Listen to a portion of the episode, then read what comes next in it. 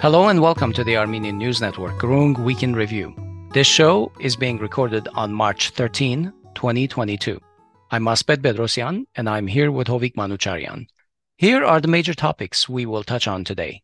We will discuss how events around Artsakh are affecting the continuing negotiations between Armenia and Azerbaijan, and Armenia further degrading its strategic relations with Russia and the CSTO. Then we'll discuss the events in neighboring Georgia, where protesters were successful in bringing an about face by the parliamentary ruling party to strike down a law on foreign agents. Finally, we'll discuss our impressions of the results of a recent MPG poll, which shows shifting perceptions of the Armenian people on various topics. To discuss these topics, we have with us Hrant Mikhaelian, a political scientist and multidisciplinary researcher in social sciences based in Yerevan. He's also a senior researcher at the Caucasus Institute.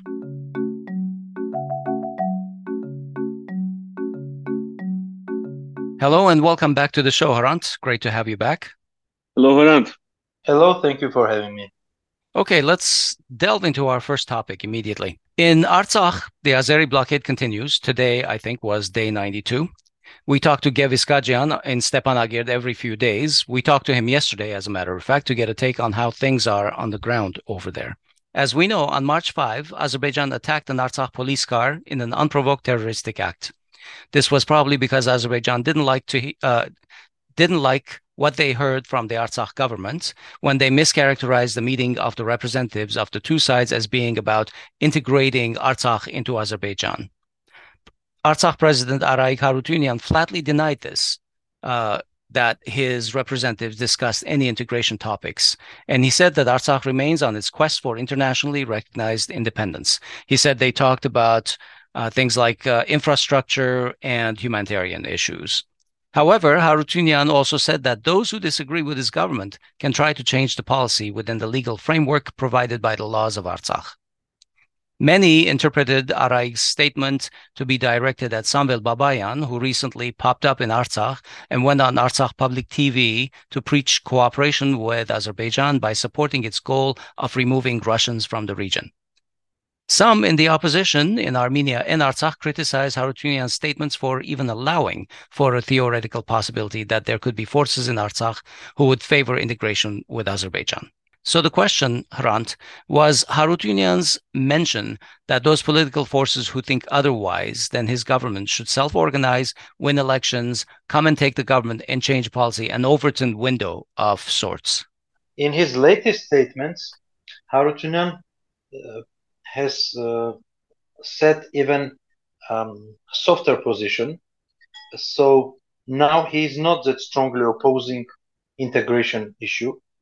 And regarding Samvel Babayan, it's also interesting that he mentioned Azerbaijan's four, uh, five principles for resolving a Nagorno-Karabakh issue uh, and Armenian-Azerbaijani issue globally, which implies in reality uh, so-called Azerbaijani territorial integrity. So um, they don't say it directly, but it's uh, completely on the table. So I think I think it is dangerous, and I think the fact that uh, mm, that Ruben Vardanyan was removed from office is already mentioning that uh, direction has changed, that they are ready to to make concessions, and it's also interesting that it's already more than three weeks that Ruben Vardanyan is out of office, but still the border is closed. So when Araik Harutyunyan was uh, releasing Ruben Vardanyan, he said that uh, that it's being done to keep Artsakh's uh, possibility to counteract. So to to to keep Artsakh's resources. So essentially to open up uh, uh, to open the road. But then three weeks have passed and still the road is closed. What is also noteworthy here is the statement which was made by Toy who recently visited Baku. And he said that Azerbaijan has uh, some um, concerns about security, which they say it's, uh, uh, as of Baku, it's Armenia transferring weapons to Artsakh. In reality, this is not true, but uh, the main issue is that Azerbaijan wants that no uh, supplies would be to Artsakh, and then Azerbaijan will be able to uh, forcefully resolve the issue. So um, Toivo Klaar has been convinced in Baku that Azerbaijan's uh, position is legitimate. And here are two issues. First is uh, European Union's approach, because we've heard uh, Scholz's position uh, several weeks ago, that two weeks ago, that uh, conflict should be resolved based on uh, both uh, uh, both principles, including territorial integrity and right right to self determination. Um, but then this statement was removed from his website, and then we have um, Toivo Klaar's statement. So I think Azerbaijani diplomacy has worked effectively, while Armenian diplomacy has usually failed. And of course, uh, Toivo Klaar later um, tried to walk back his statement, saying that I think he tweeted that nothing, uh, in no case, should force be employed.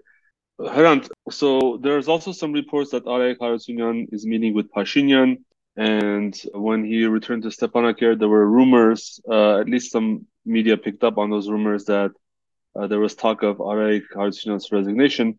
Meanwhile, the Artsakh uh, Parliamentary Committee I believe, on legislative legislative affairs, approved Harutyunyan's proposal on constitutional changes, which would enable the parliament to select a president during the times of martial law uh, in order to replace a vacant presidency. Why why are these rumors circulating about Arek Harutyunyan's resignation? Is he uh, truly, do you believe, uh, interested in leaving Artsakh? And uh, you know, initially the rumors were that he was uh, being squeezed out by Ruben Vardanyan, but if so, why would the situation continue since uh, Ruben Vardanyan is no longer there? And who would be a potential replacement in your opinion? As of now, we basically have two candidacies, and uh, one is Ruben Vardanyan, and another is Samvel Babayan. So, uh, mm, uh, and the selection is clear. Uh, Samvel Babayan is um, has already made statements uh, according to which he represents the soft line and the line towards negotiations and even towards integration of Artsakh with Azerbaijan. And uh, uh, Ruben Vardanyan has made clear that uh, he supports a stronger line or stronger stance towards uh, non-alignment, non-integration policy, and increasing of local power, and uh, improving uh, diplomatic positions and so on. So, uh, in fact, these two confronting powers will fight for authority, and uh, despite the fact that uh, Samvel Babayan has um, many supporters in Artsakh, historically, let's say, at least 20-25% of population, some political groups and so on. But currently, I think Ruben Vardanyan will be able to gain more support. This issue about you know integration with Azerbaijan, I mean, we realize that uh, you know there is a blockade and people are in dire situation. But you know, from your interactions with people in Artsakh, with uh, you know experts in Artsakh, or with people who do analysis on Artsakh, how strong do you think the support is among the people, specifically on the policy of uh, integration with Artsakh. I don't, I can't even pronounce that. Uh, but what do you think? In reality, there are very few people who can support this. A vast majority does not support any kind of integration with Azerbaijan. But here is an issue. Uh, latest developments showed us that if you uh, present things in other way, mm, uh, so you can manipulate people so that they don't understand what's going on. On one hand, and which has been done by Armenian politicians and Armenian media uh, during the last years, and uh, is shown its eff- efficiency. This method. So first of all, people can be manipulated, and the second is that there are some political forces who are ready to do that. Uh, and third is that Baku and most probably Ankara, who has uh, prepared this policy, has effectively divided so-called integration process into hundreds of pieces, and uh, in its uh, side it implies that there is no real step where do where you fully integrate. It's a process instead of uh, instead of um, one movement. So it also does not let people to understand when uh, when the point of no return has been passed. And I think uh, on one side we are very close to this point. On another hand, you never know where it in fact is. So um, right approach would be to um, to perceive any point as such and uh, not let any kind of integration process. For example, now Baku wants uh, the Red Cross office to be moved from Stepanakert to Baku. I mean, why why the hell do you want to move uh, the Red Cross office? But in fact, even this small step would decrease Artsakh's authority and increase Azerbaijan's influence. So even this should not happen. Uh, not talking about uh, I don't know any other concessions. So uh, here's a problem: people will not support any kind of unification or uh, integration with Azerbaijan, uh, which they understand it will be destruction of Armenian Artsakh, complete destruction, but uh, and complete disaster. But uh, they can be manipulated so they don't understand what is in reality going on, and they can be left out of choice. Until there is a choice, they will never select this option.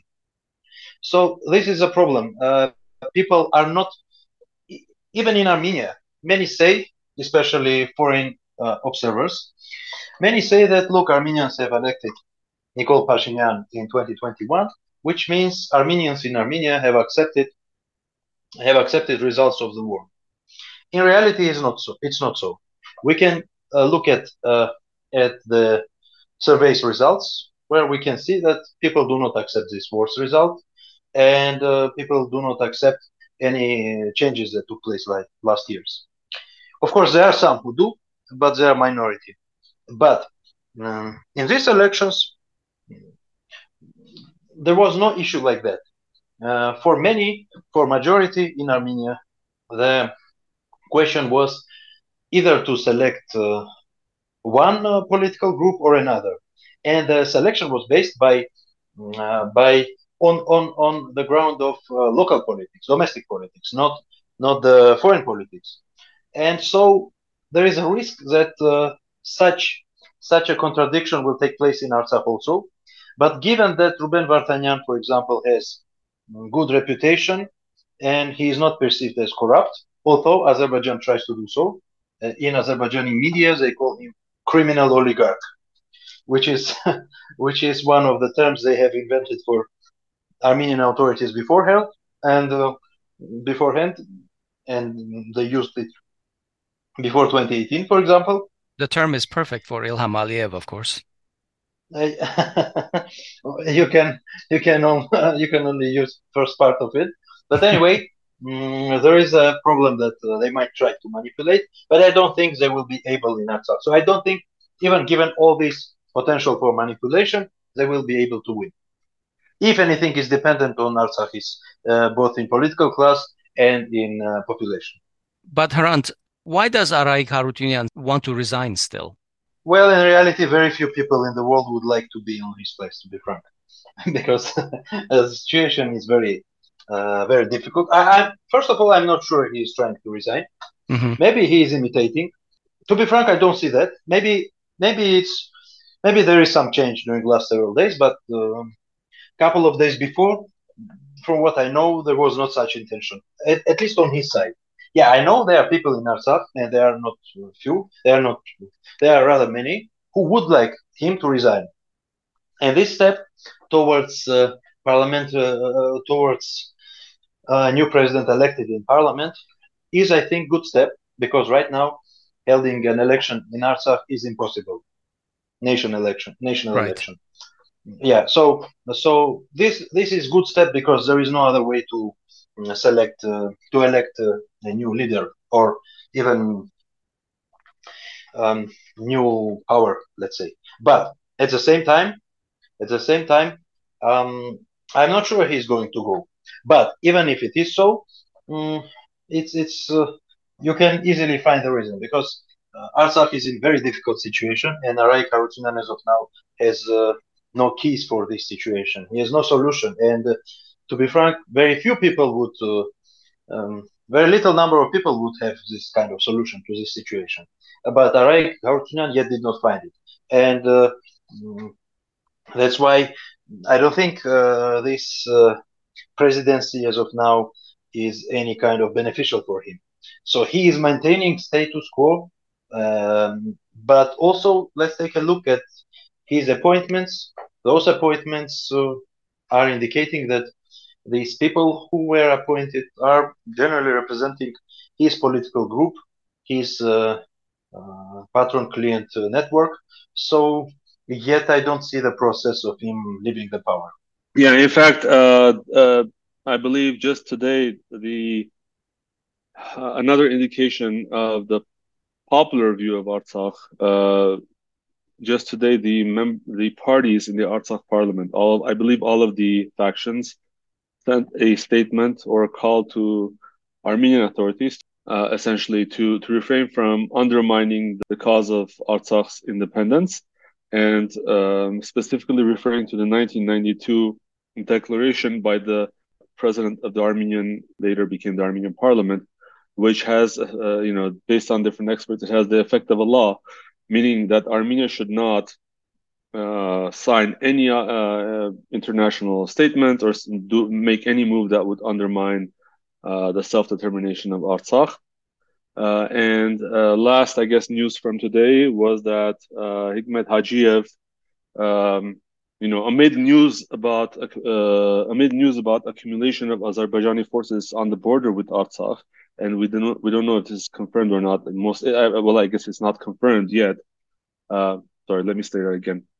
And the last news for today uh, on on this issue is that there are unconfirmed news about accumulation of uh, Azerbaijani forces on the border with Artsakh. Uh, obviously, we were we are uh, clarifying that. Uh, so please take that with a grain of salt. But also, officially, Hikmet Hajiev has invited Artsakh authorities to uh, go to Baku to negotiate reintegration specifically. It will be interesting to see what happens. Uh, Hrant, quickly, do you believe that uh, Artsakh author- authorities will go to Baku? Seeing that, I think both uh, Araik Harutyunyan and Samvel Babayan are wanted by Azerbaijan. Well, first of all, if Samvel Babayan will support their uh, their approach, I think they will release him easily. So um, I think uh, it's not a big issue, but also uh, also the, the big issue is the issue of status, which can be um, can be discussed there. I hope they will not go, but uh, unfortunately I cannot fully exclude it. And yes, Azerbaijan is starting the forceful movements. They also attacked uh, Martuni several days ago, two days ago, if I'm not mistaken.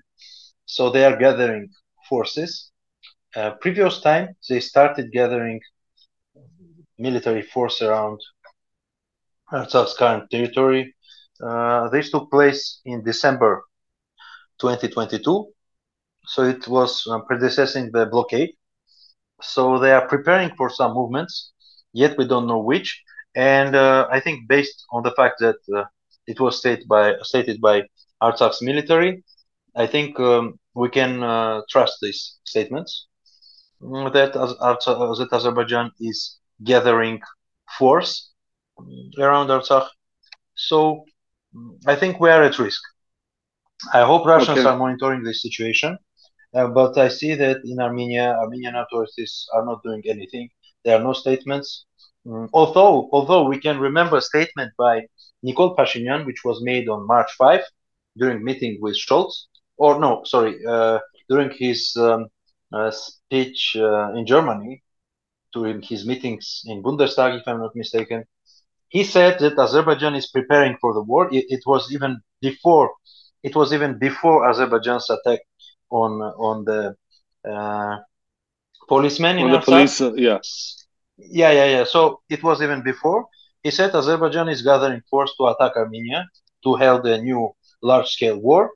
Uh, so I think Nikol Pashinyan understands the situation, but he does not react. which is the most important thing. It's it's very interesting. From one side of the mouth, they're saying that there is no doubt that Azerbaijan is planning another war, but from the other, they're there's no preparation to counter it. There's no preparation, and they're actually saying that you know what they basically it seems uh, at least based on what they're saying, they're ready to sign a peace agreement with uh, Azerbaijan based on some vague guarantees from uh, you know more vague international community. You know, I, I don't know what to say let's talk a little bit about that. Um, it was just uh, a few days ago that Security Council Chair Armen Grigoryan stated that Armenia's understanding is that a peace agreement cannot be signed without what he called progress on the Nagorno-Karabakh issue. The question that I have, first of all, is who is Grigoryan's intended audience? Is this statement intended for the domestic audience or Azerbaijan or the West? Who is he talking to with this statement? I think Armen Grigoryan always talks to the West or to some his Western counterparts, counterparts, um, or maybe some his partners, because his statements are obviously negatively uh, perceived in Armenia, and uh, this statement too is implying that you should resolve Karabakh issue in the framework of Azerbaijan, obviously, obviously, and uh, this implies that uh, I know um, this implies that he is ready to give up but uh, uh, and maybe to Baku as well. But I don't think it's uh, in any way directed to domestic audience. So, Hrant, what does quote unquote some progress mean? Does Grigoryan's statement indicate any kind of a shift in Armenia's negotiation strategy or tactics, or is it just posturing? A couple of days ago, no, um, probably two weeks ago, he also mentioned the uh, five points of Azerbaijan so, I mean, uh, it's not that this statement means that he's ready to give up, but that that one means that he's ready to give up the territory. And concerning uh, concerning the some progress, there is some progress. Azerbaijan wanted uh, Ruben Vardanyan out of office. They gained it. They wanted negotiations. They gained it. But it, it's not some progress. It's it's uh, basically the whole situation changed, which is expected and Azerbaijan has set the goal clearly. So either you accept Azerbaijan's approach fully, or you don't have anything. It's uh, Azerbaijan's maximalist approach from the very beginning, even since the 90s. So mm, I don't think any anything has changed here. And uh, maybe maybe Armen Grigoryan does not understand this, but I think he does. And uh, as we mentioned today, in response to Armen Grigoryan's statements, and previous Armenian statements about the so-called internationally visible mechanisms for ensuring security, Hikmet Hajiev, Ilham Aliyev's uh, assistant uh, secretary, I don't know what to call him, uh, responded saying Azerbaijan will not discuss uh, issues related to its sovereignty with any third parties, including uh, Republic of Hayastan. And just a quick note, he actually uh, pronounced the word Hayastan and not Armenia. Uh, I don't know if the Turkey if the interview was in Azeri Turkish or if it was in Russian. Uh, it was uh, reported in, I believe, report.az. But essentially, he he he uttered like a like a mispronounced version of the word Hayastan, which I think is was meant to to denigrate the sort of Armenian status even more. Um, so what now? I mean, it seems like the Armenian government which I don't think represents the people of Armenia, but they seem to have they played every card. They are now in a position of begging with some kind of pretense, some kind of a pre, uh, you know pretense of negotiations between Baku and Stepanakert in order to sign this uh, you know uh, capitulation uh, that they want. But it seems like uh, Azerbaijan is not even willing to budge on that. Uh, what happens now? Obviously, naming Armenia Hayastan is in fact a continuation of Azerbaijan's propagandist policy, which they go, uh, which they were holding, holding since um, mid 2000s at least, and in their newspapers, in their social media, they were naming Armenia Hayastan and stating that Armenians were Turks, while Hay people came from India or something.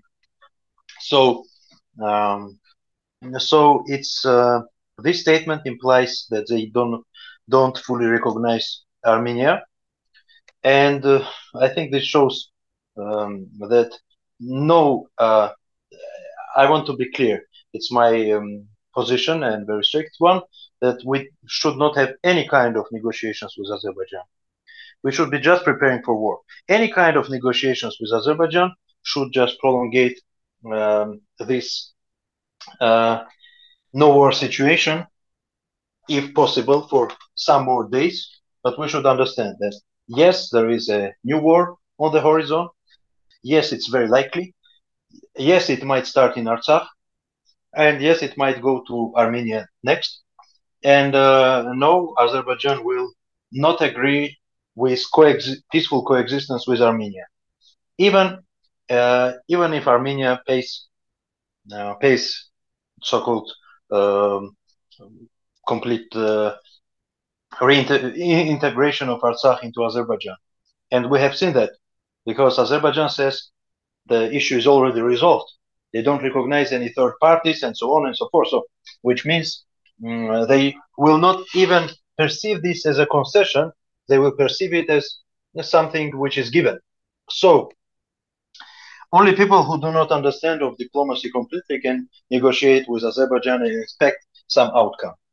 But uh, unfortunately, this is the reality. So I think uh, these Azerbaijan statements and propaganda and political moves are showing that uh, there is no room, virtually no room, not even one millimeter room for negotiations with Azerbaijan. That's that's uh, that's uh, that's what I can see from his statements, and that's what I can understand from what from what we see from Azerbaijan's side.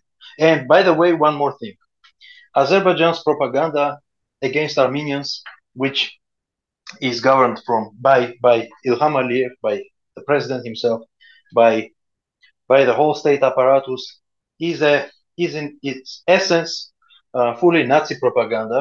It's not just fascism; it's it's Nazism. It's uh, uh, um, it's very close to what Germans were disseminating against Jews.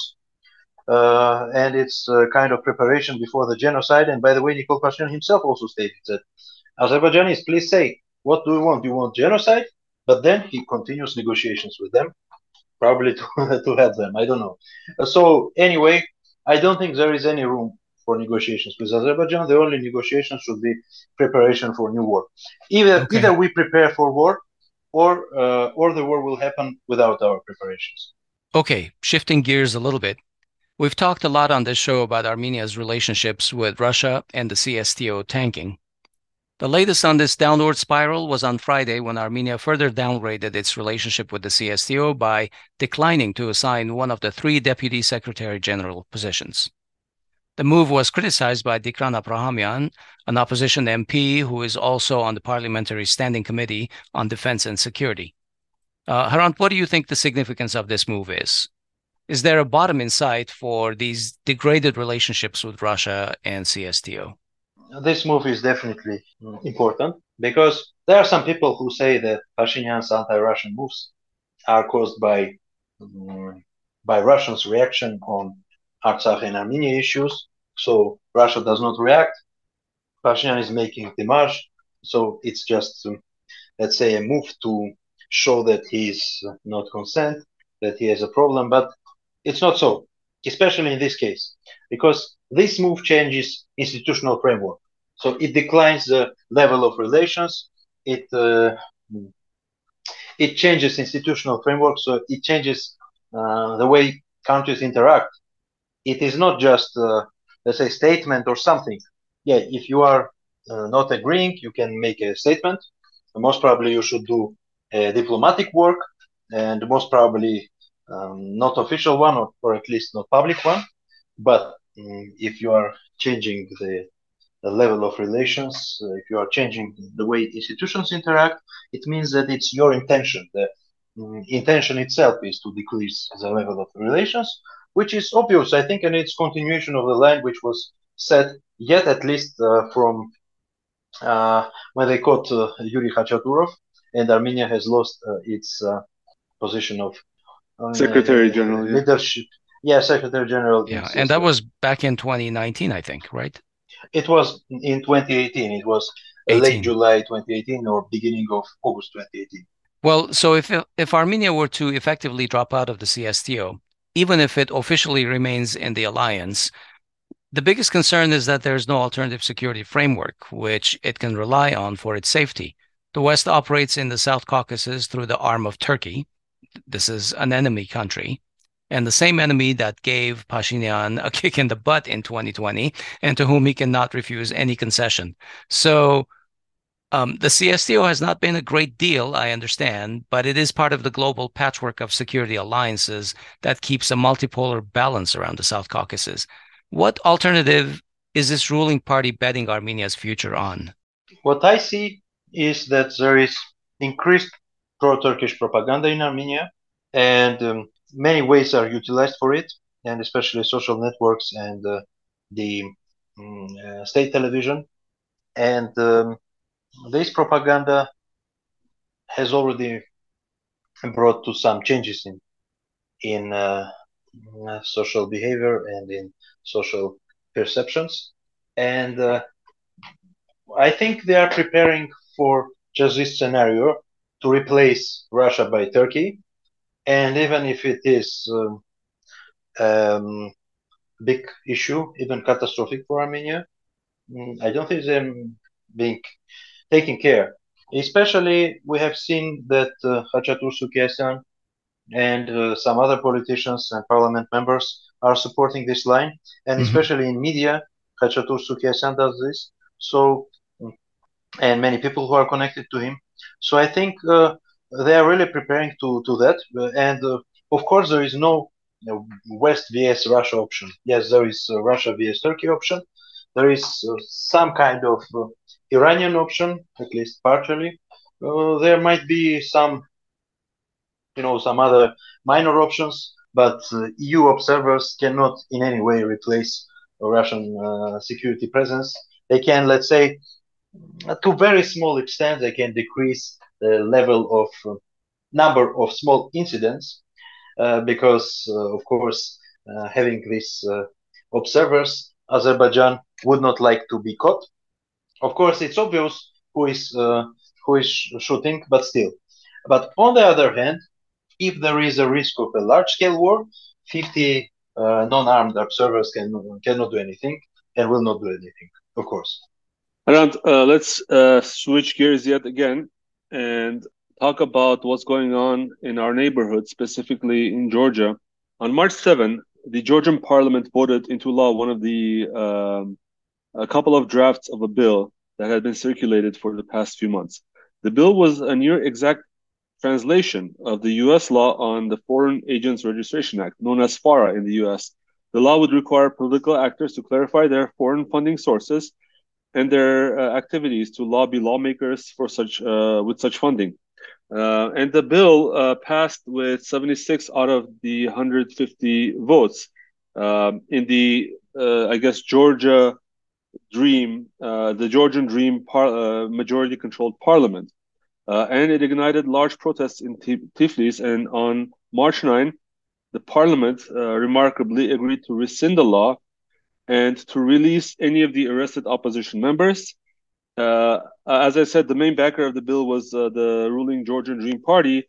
The main opponents of the bill, obviously, were the pro-Western opposition parties, and uh, what I want to ask, or what I want to start with, Hrant, is was this a back down, a victory for the Georgian opposition?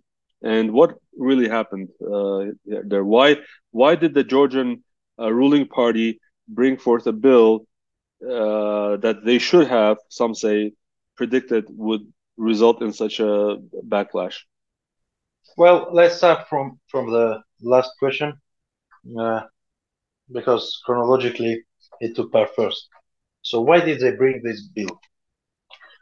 First of all, I think there were two two trends. One trend is Russia versus West, which created for, for some countries more room for their maneuver. And we have seen how Chinese, uh, Turks, and other uh, countries have been utilizing these possibilities. Of course, of course, Armenia failed to use this possibility uh, but um, Georgians did. And uh, they have increased their level of strategic autonomy. which of course is viewed negatively in the West.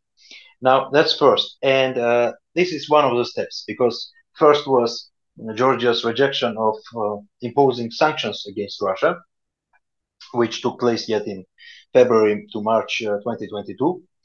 And uh, they have stated that they are not going to open second front because uh, they remember 2008 and so on. Now that's first. And second, and they wanted to use this time for increasing their level of sovereignty because it's obvious that uh, many countries uh, have influence over Georgia and they wanted to increase their maneuver and increase the level of sovereignty. And that's first issue. And second is that in reality, foreign influence on Georgia has increased so much that Georgian authorities uh, are not able to make very many steps. They are very dependent politically, and we have seen how how they are limited in their abilities to act, even like uh, during this last week, because um, in reality, if not West's harsh response, people would not gather in the streets. This is very important because uh, on one side, of course, uh, for some people in Georgia, it is important. Mainly those NGOs who get the foreign uh, foreign assistance. On the other hand, a majority of people are not even aware of this law. But we have seen very strong statements uh, on US side, I mean official statements, on EU side, on the side of uh, their local representatives in Georgia, but also uh, in Washington and so on. And I think this caused the um, people gathering in the streets, and uh, and that's why I think these were two confronting trends. So Georgian authorities were afraid, um, afraid that they are losing power over Georgian politics, especially uh, internally. I mean, domestic politics is also very dependent on on um, on the West because many uh, political reforms or social reforms are affected by the foreign influence. Now, that's second issue. So that's why Georgian government wanted to uh, adopt this law. There are some people in Georgia who think that they did it intentionally uh, to have these uh, clashes and to play it out somehow. But I think it's a very weak position because Georgian authorities have lost uh, in this battle. Now, uh, concerning those who were gathering, I don't think if Georgian authorities have lost, that Georgian opposition, namely Mikhail Saakashvili and his um, United National Movement Party, have won. Uh, because in reality, they did not win. Even moreover, when there were when there were these protest actions, uh, when the political actors representing opposition were going to the streets, people in the uh, in the squares they were asking them to go. They didn't want to be associated with uh, domestic political players at all. Of course, it is a political movement, but it's uh, directed to foreign politics, and people did, did, not want to associate to be associated with uh, with uh, local politics or domestic politics. So that's why I think Georgian government have has lost this battle, but the Georgian opposition did not. Uh, Hrant, what were the reasons behind such a strong level of opposition to this bill by the West? I think there were already for some quite some time um, many disagreements between Georgian government and the and their Western counterparts. And the major issue was the fact that Georgia did not support sanctions against Russia, and also there are many voices mainly connected to the West that uh, that uh, it's uh, that Georgia should impose a ban on Russian citizens entering Georgia, or at least impose visa for entering Georgia, and impose sanctions and so on. And Georgia did not. So we have seen how Ukrainians supported uh, protest actions in Georgia, and then uh, we've seen that so it was already existing discontent, and then also I think the fact that as the West thinks that, well, many actors in the West, especially in United States, in Washington, they think that uh, uh, they have given Georgia a lot uh, of uh, finance, of support, and Georgia should not play its own game right, game right now. Uh, so they are afraid of Uh, losing uh, influence over Georgia, uh, and that's why they try to not let this let this happen. Especially especially given uh, current situation in the world, in global politics, in regional regional politics in Eurasian region, is very emotional for all sides, including the West. So I think this emotional situation background is also important uh, to to understand this perception because in reality this uh, FARA-like law which was adopted by Georgians or which they tried to adopt. It's uh, it's more like uh, Australian war uh, law uh, or Hungarian law, uh, but not Russian law or even American one. It it's more similar to Hungarian law, and that's why they they wanted to prevent creation of another Hungary, which is inside the West but is Eurosceptical. Um, so it's also very important. Hrant, uh, the the tactics uh, the opposition used uh, in Georgia really raised some eyebrows. Uh, on live TV, we saw protesters throw Molotov cocktails at the police. We saw them breaking public benches in order to uh, basically make makeshift barricades, and they flipped over cars. Um, you know, to name a few of the things that we saw. Yet we all heard uh, all yet Yet all we heard from Western politicians were calls for the Georgian government to ensure the right of the protesters to protest peacefully. Meanwhile, there are two examples of protests uh, where the West essentially supported uh, the government uh, against the protesters, which were most most peaceful. One of the protests was in Moldova recently, where the opposition was criticized by the West, and then of course, we also remember the resistance movement protests in Yerevan last summer, where uh, some of the Western representatives even criticized the Armenian opposition for being too violent, despite the protests there being nowhere near violent as we saw in Georgia.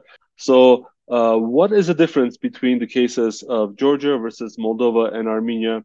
Um, why did the protesters in Georgia succeed when the protesters in Armenia didn't? I think here we need to be clear and that's what I'm going to do. So, in reality, you are raising issue about the double standards mm, being used by Western politicians and uh, diplomats, and unfortunately, it's here. West um, Western actors, especially in Washington, but also in Brussels, um, have very similar agenda, and it's very political and ideological. Uh, and uh, why they did support uh, Georgian movement and they did not support, for example, Armenian or Moldovan, and even did the opposite, and why um, in Armenia government is acting violently and gets support of the West, or in Moldova, but in Georgia it's opposition. It's because they have this so-called Cold War style thinking, and in reality we have um, effective revitalization of the Cold War, uh, but uh, in this case, only from one side. Yes, Russia is fighting uh, militarily, but it's not playing Cold War yet. At least it's not able. So in reality, when when we see the West confronting Russia in this region or somewhere else, mainly we see we see only Western actors acting. Again, in Armenia, in Moldova, people who were opposing government in in in Moldova they were not pro-Russian. They were anti-government or maybe even anti-Western at some to some extent, but they were not pro-Russian. So in reality, we see this, um, and the same situation is worldwide. So we see one side, it's Western side, and we see those who are opposing, but we don't see uh, the second side, so-called Russia, As I said, Russia Gate in the United States, where Russian is Russia is interfering everywhere against everyone and so on. But in reality, it's not happening. So in reality, there is no Russia. There is no second second side. So this is an issue where uh, where there is one side in every kind of contradiction in the world which gets support, and its uh, support is based not on the law, neither on um, human rights issue uh, or other issues, but purely political uh, on one side, but there is no second side, which is very important. So here in Georgia, it was the same. So opposition would not win if not political support from the West. I, I think it's very important to say because even people gathering in the streets, and by far there will be, I'm, I'm sure that there will be much lesser people in the streets, if not direct support. But even with people gathering in the streets, it doesn't mean that they will they would win. Uh, but they won because of these uh, clear political statements, because Georgia has mm, uh, ambitions to uh, to join European Union, and uh, I think uh, with this law they might would, they could fail, and also there have been statements on official level that um, that U.S. might sanction sanction Georgian politicians who have voted for this law. So maybe they have been afraid, uh, and I think this is uh, the biggest part of the reason. Not not people who gathered in the streets because it's political, and this is important.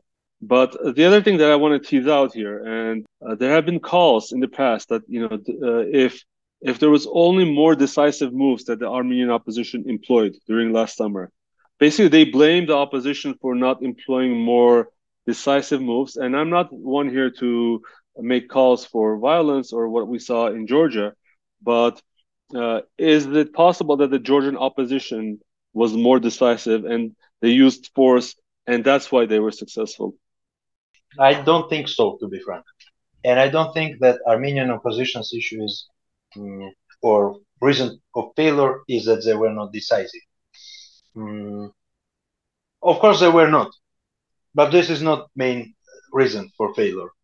Uh, in fact, if we compare compare these two cases, uh, the reason is foreign interference on one side and against other side. Because we've seen during the last several years, we have seen uh, the publications in the Western human rights rights protection organizations that the only threat to, to free speech in Armenia is that uh, uh, that uh, some opposition groups still have influence in media, and there have been investigations against opposition media. There have been pushed against opposition media. Uh, they have been left out of uh, advertisement money and so on. So, mm, so in reality, the push against uh, opposition media, against free speech, was supported by the West. It's it's it's pity, but it's so. And and, and then uh, let's think uh, um, why it happened. Yeah, because uh, because one side uh, declared that they will support uh, the West, and they don't care what's what what is the policy behind it. you know, you can remember this statement about Somoza uh, or about some other people in Africa or or in uh, in Latin America. So unfortunately, it's the same, essentially the same policy. Now, um, concerning Armenian opposition, even despite the fact that there was contradiction on the um, side of EU, obviously, um, the reason of failure, first of all, opposition should be seeking in itself. And the reason is that uh, most people in opposition were contradicting each other much more than the authorities. So they were not able to unite. One, there was lack of leadership. Two, uh, third, they did not have strategic agenda. Three, and four, they did not have any clear action plan. So uh, it's not issue of being uh, uh, violent. Yeah, you should be decisive but uh, not necessarily violent, by far not necessarily. But yeah, of course, you should be decisive. But again, mm, you should not be violent to win. You should know what to do if you are willing to win. And this I have not seen on Armenian opposition side. But again, uh, I don't see Georgian opposition winning in these clashes last week. I see uh, Georgian government losing, but not Georgian opposition winning because uh, protest actions were organized by by uh, not by the um, opposition but by the NGOs. Uh, so to cover the last topic uh, today, last week uh, a new MPG poll was released uh, called Amotisar because I guess they they focused on uh, some issues related to Amulsar.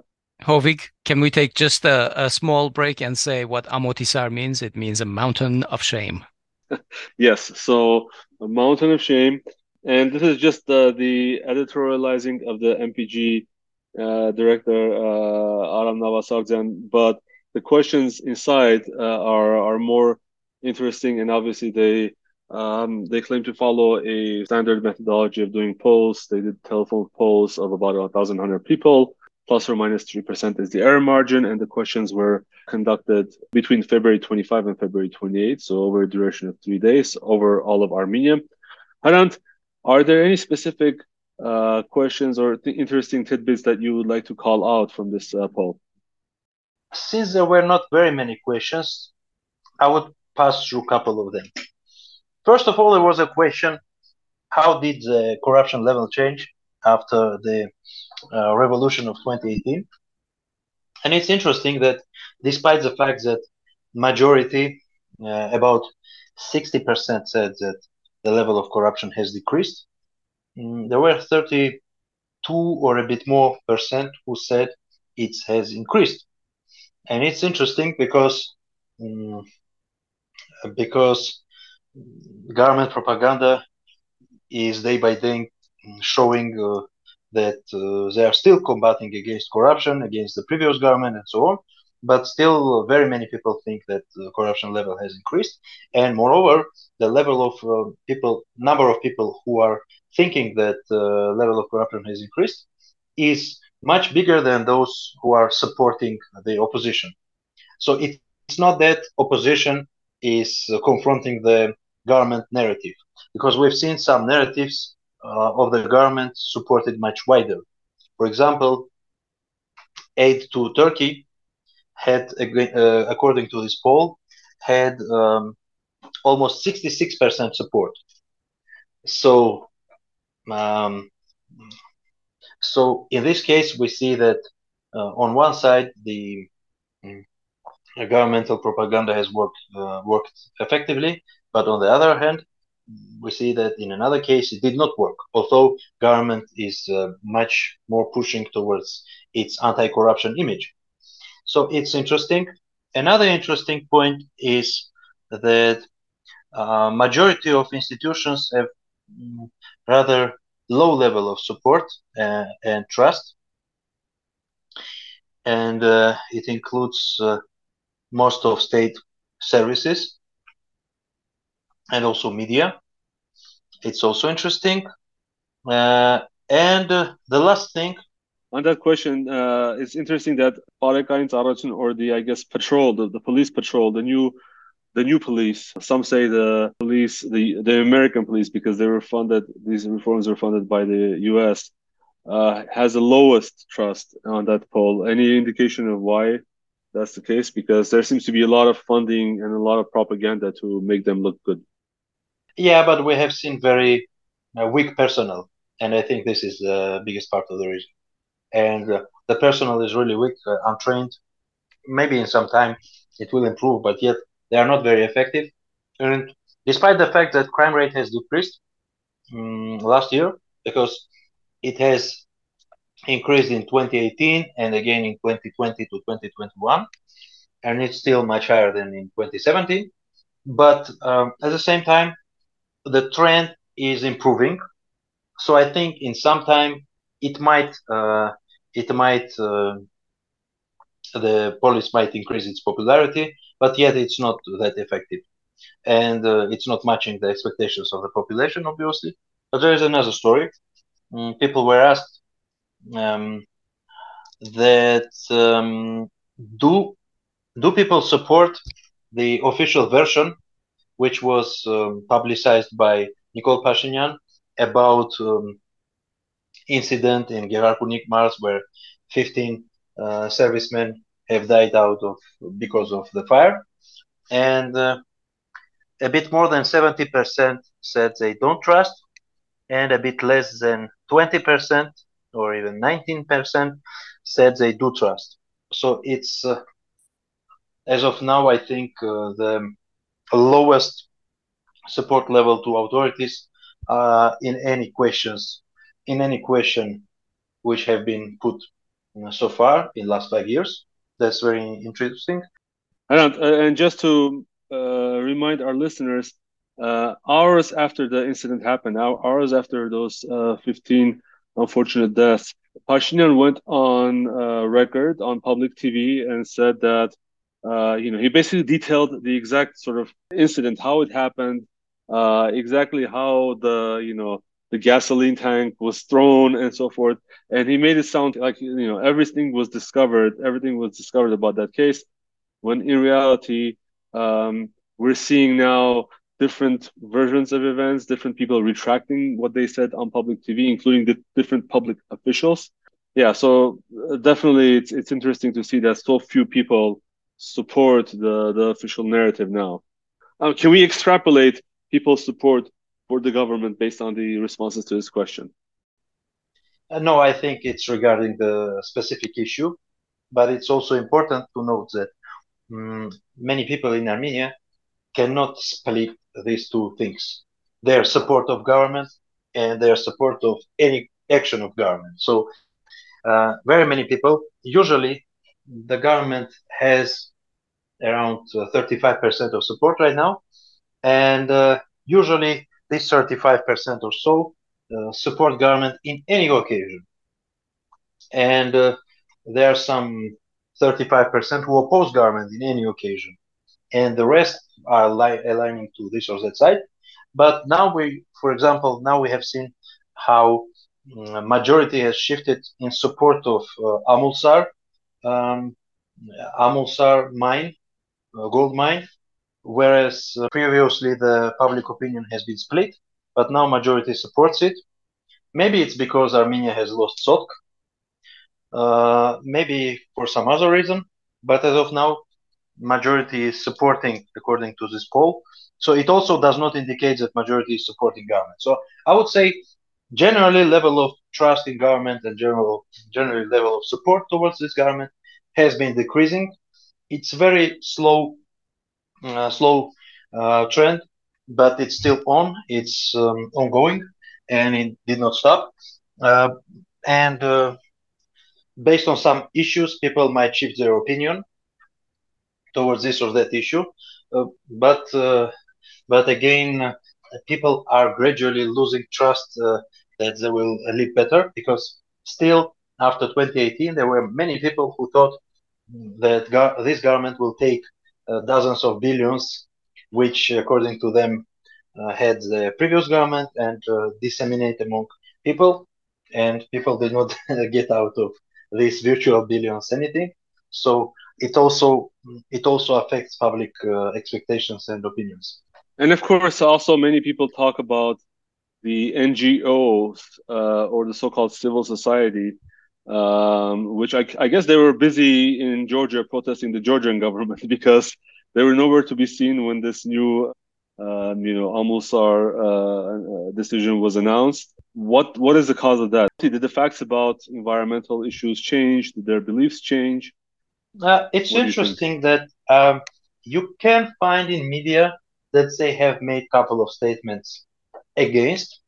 There have been some talks against, but this time they try to not publicize it much.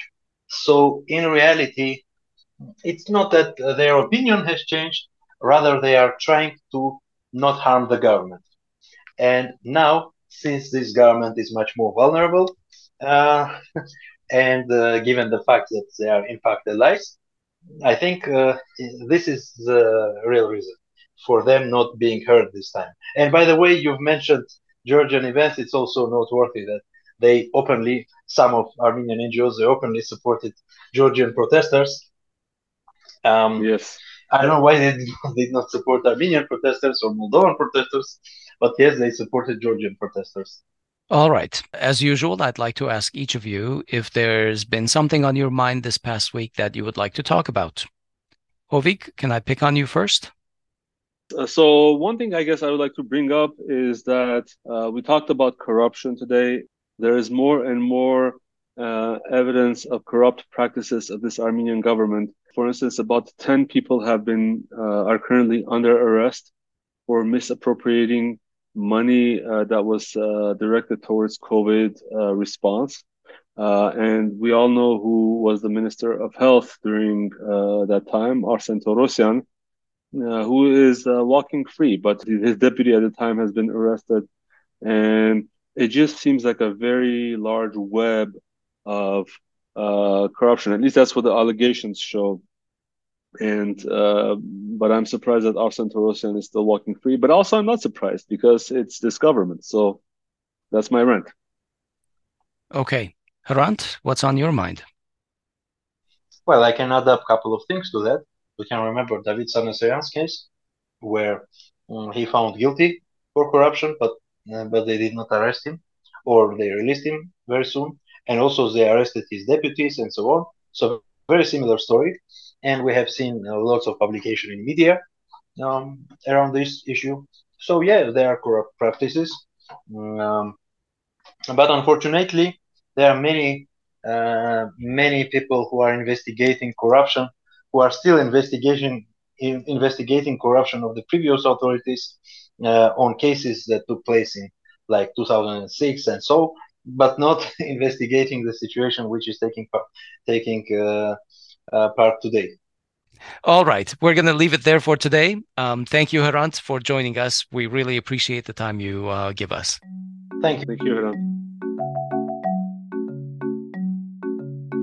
And that concludes our program for this episode of Groong Week in Review. We hope it has helped your understanding of some of the issues from this previous week. We look forward to your feedback and suggestions for issues to cover in greater depth contact us on our website at groong.org, that's G R O O N G, and on our Facebook page, ANN Groong, or in our Facebook group, Groong Armenian News Network. Special thanks to Laura Osborne for providing the music for our podcast. I'm Hovik Manucharyan, and on behalf of everyone in this episode, I wish you a good week. Thank you for listening and talk to you next week.